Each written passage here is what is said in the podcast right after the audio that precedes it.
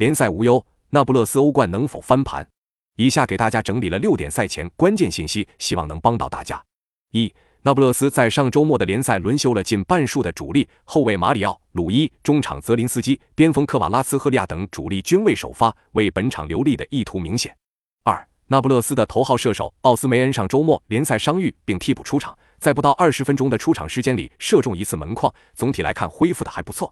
三。那不勒斯的主力中卫金文在本场比赛将被停赛，而三十一岁的巴西中卫热苏斯将成为其替代者。热苏斯上周末联赛打满九十分钟，并当选全场最佳，状态非常不错。四，AC 米兰在上周末的联赛中也进行了大幅度的轮休，首发的十一人当中只有门将麦尼昂是主力，可见对本场欧冠的重视程度。五，AC 米兰头号球星莱奥本赛季欧冠仅仅打入一球，他过去十四次俱乐部出场有十三场未能进球。而球队二号射手吉鲁过去十场俱乐部比赛仅打入一球，球队锋线双星状态均不佳。